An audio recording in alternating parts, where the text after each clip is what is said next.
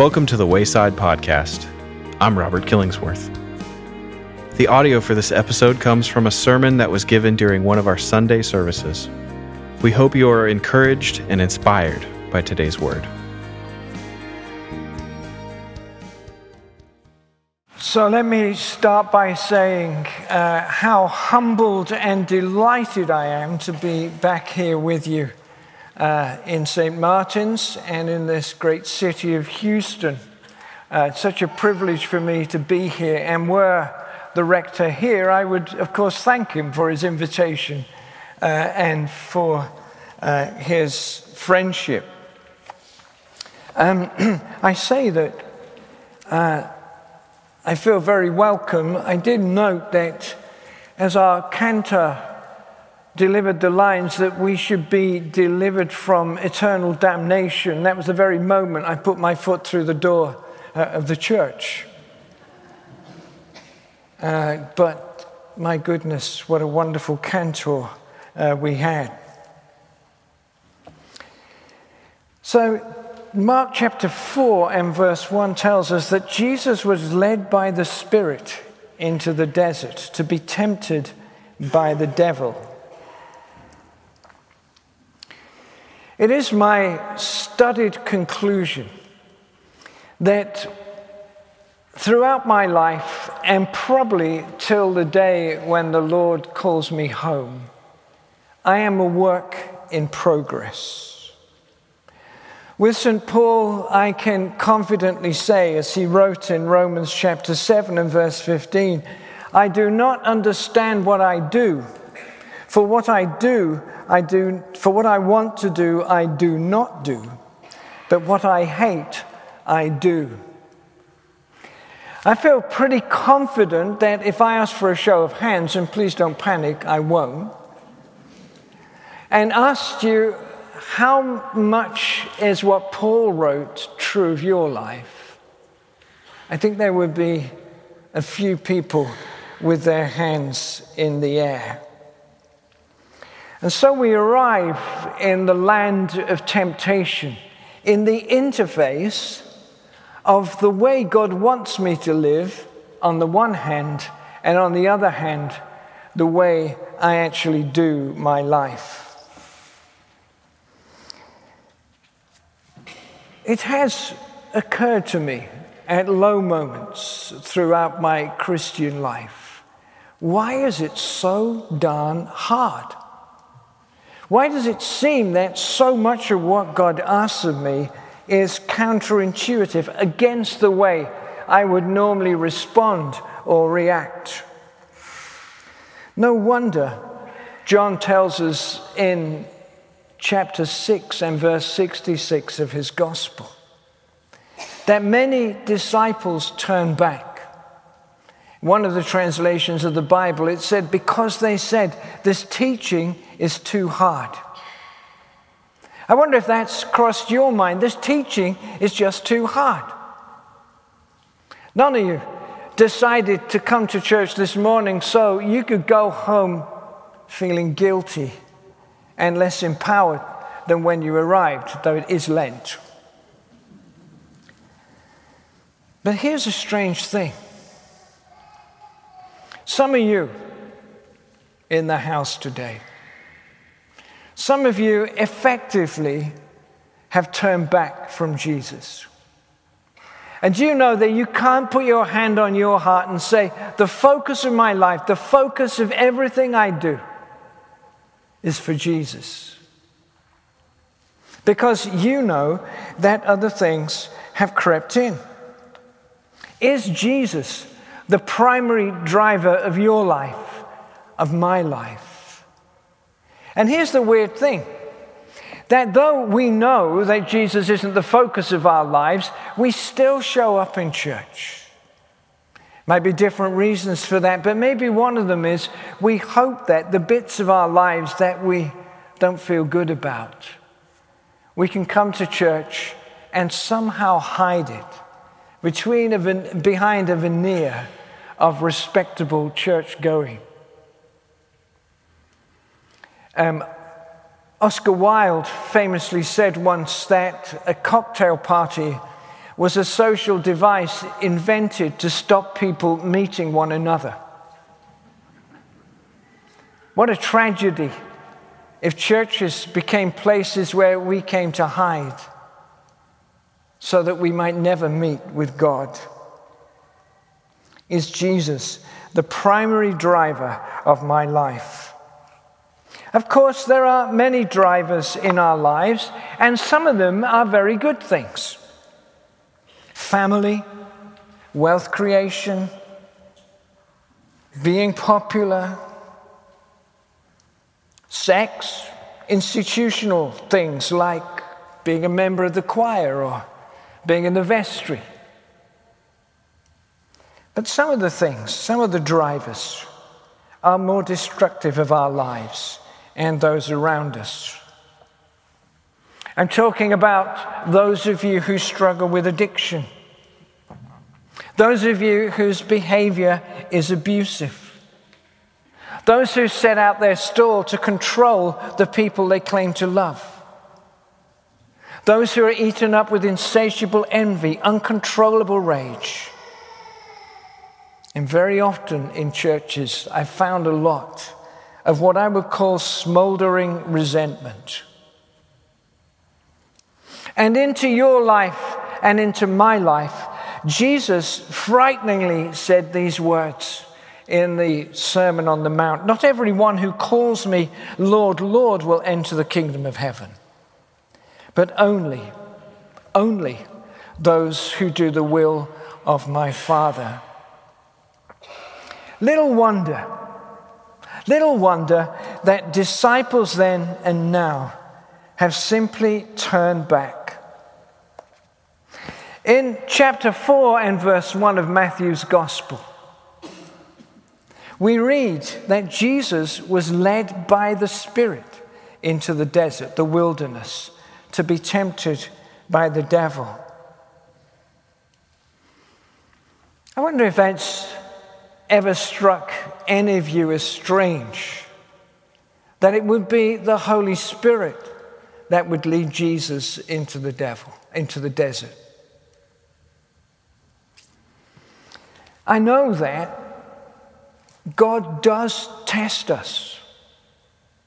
He wants to know how genuine we are about our faith.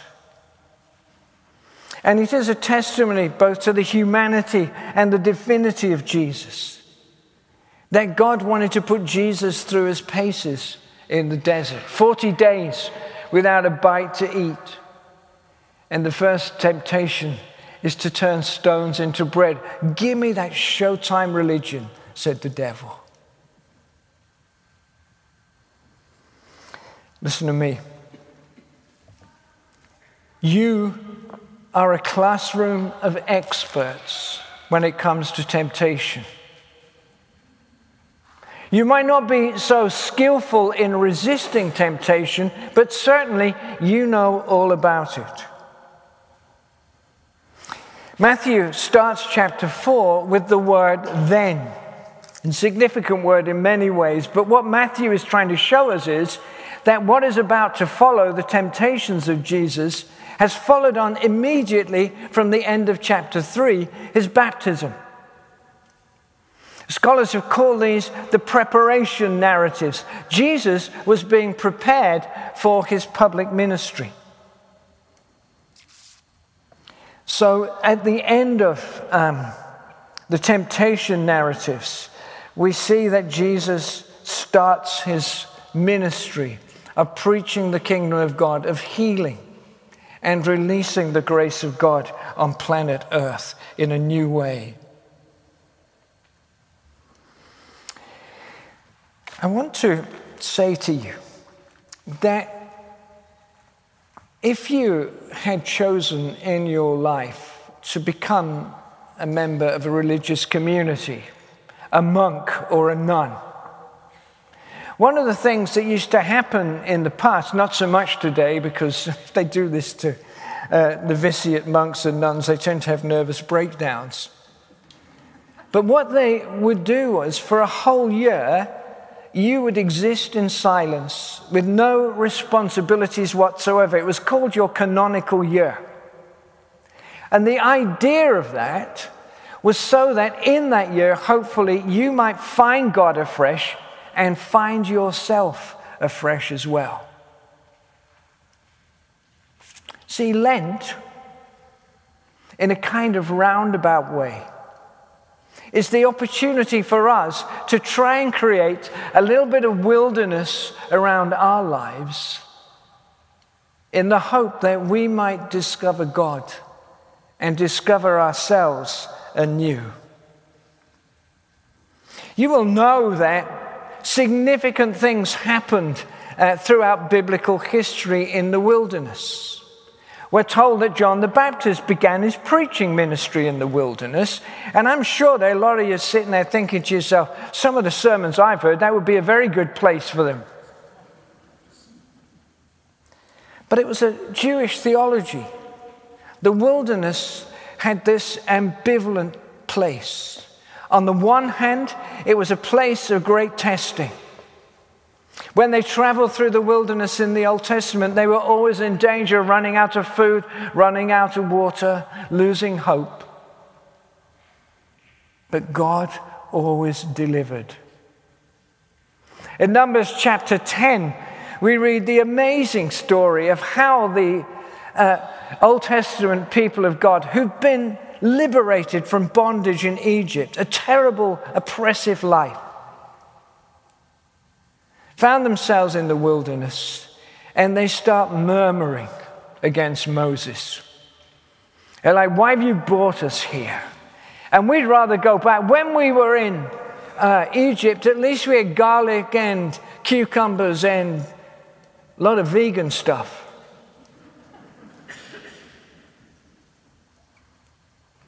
And God supplied their need.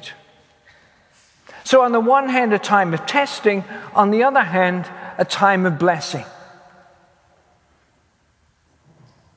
And if Lent is an opportunity for us to create a little wilderness around ourselves, just one or two things about that. Firstly, what's notable about the wilderness is the Greek word is the word eremos. It means a quiet place. In our fast track microwave world, finding a little solace is a really difficult thing.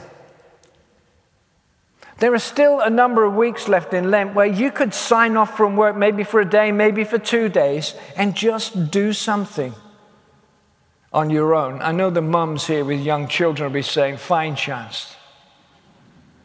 With a little bit of ingenuity, if you can find some space, that will help you. Second thing is in the wilderness. I think it's good to talk. It's a good time for us to fess up to the things that aren't right in our lives. And of course, we need to repent before God, but I think it's always helpful to talk to somebody whose spiritual mentorship we value about what's not working. The possibilities of the wilderness. Maybe, I pray so, that you and I might find God afresh and find ourselves anew in this time of Lent. The second thing is, there is an amazing blessing we see in this temptation narrative of having a familiarity with the Word of God. Every time the devil tempted Jesus, Jesus responded by quoting the Old Testament. What's slightly worrying is the devil apparently also knows the Bible. Listen, in your pilgrimage through life, being biblically literate is not going to hurt you. And there's a very good reason for this, which is brought out in John chapter 14 and verse 6 where Jesus is talking about the coming Holy Spirit. He says this The advocate, the Holy Spirit, whom the Father will send in my name, will teach you all things and will remind you of everything I have said to you. See, if you don't know God's word, if you're not familiar with it, it's going to be a much bigger job for the Holy Spirit to remind you of it. Lent may be an opportunity for you to do something that you've neglected for a while, like reading some scripture or reading a Christian book. Or maybe going on a retreat. I know there's a group at the moment, a quite large group away in the Holy Land at the moment with uh, Russ.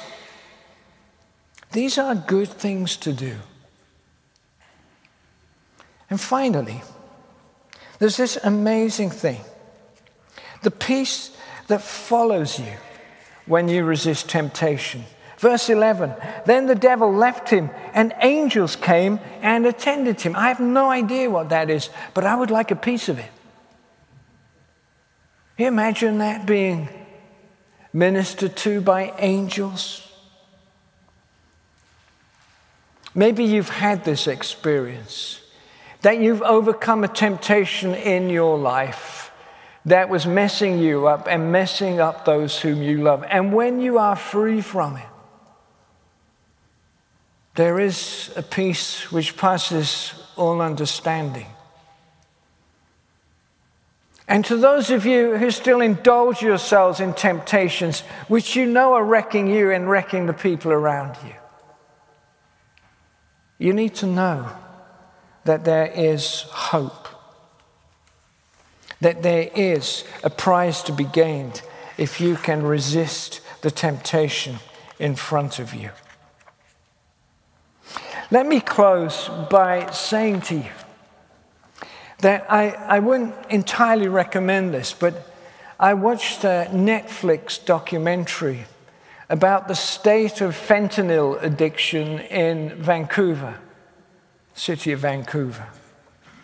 Towards the end of it, the reason why I can't confidently recommend it to you is that the language of the people addicted is pretty spicy.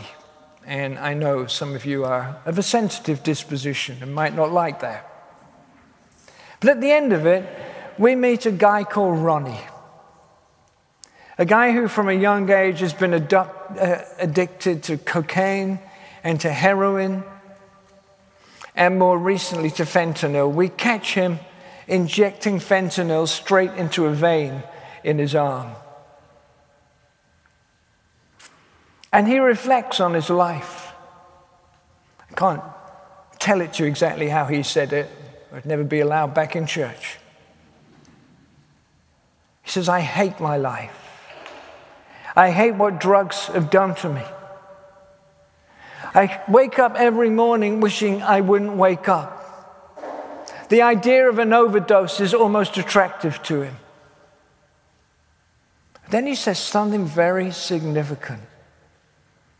He says, There was a day before I ever got into drugs when I had a choice and somebody offered me drugs and I chose to take drugs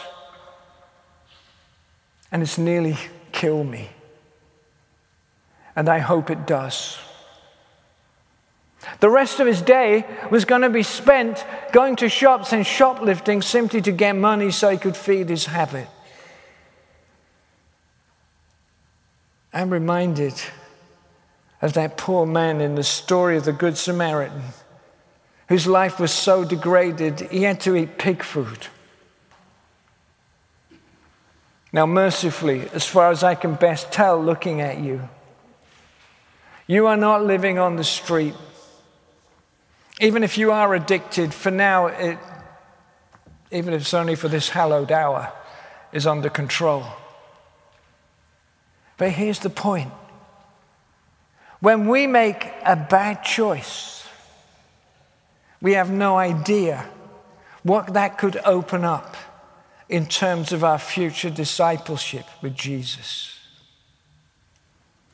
I want to spend this Lent thinking a bit more about my status as somebody who is still a learner, somebody who's still a work in progress. Lesslie Newbigin said, The church is not a collection of spiritual giants, it's broken men and women leading others to the cross. We just sung about that, didn't we? The words of that delightful hymn.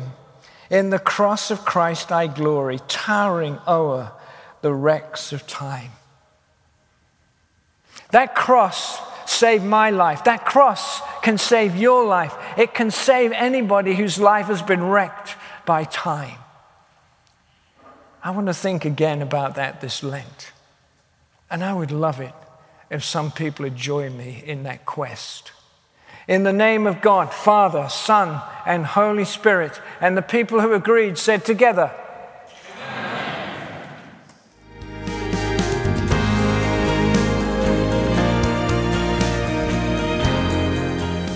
Thanks for listening. The Wayside Podcast is a ministry of St. Martin's Episcopal Church in Houston, Texas. It was created by Ryan Presley and the Reverend Wesley Arning. It is executive produced by Robert Killingsworth. The theme music was written and recorded by Robert Killingsworth. If you're interested in life at St. Martin's, be sure to follow us on Facebook, Instagram, and YouTube at St. Martin's Episcopal Church.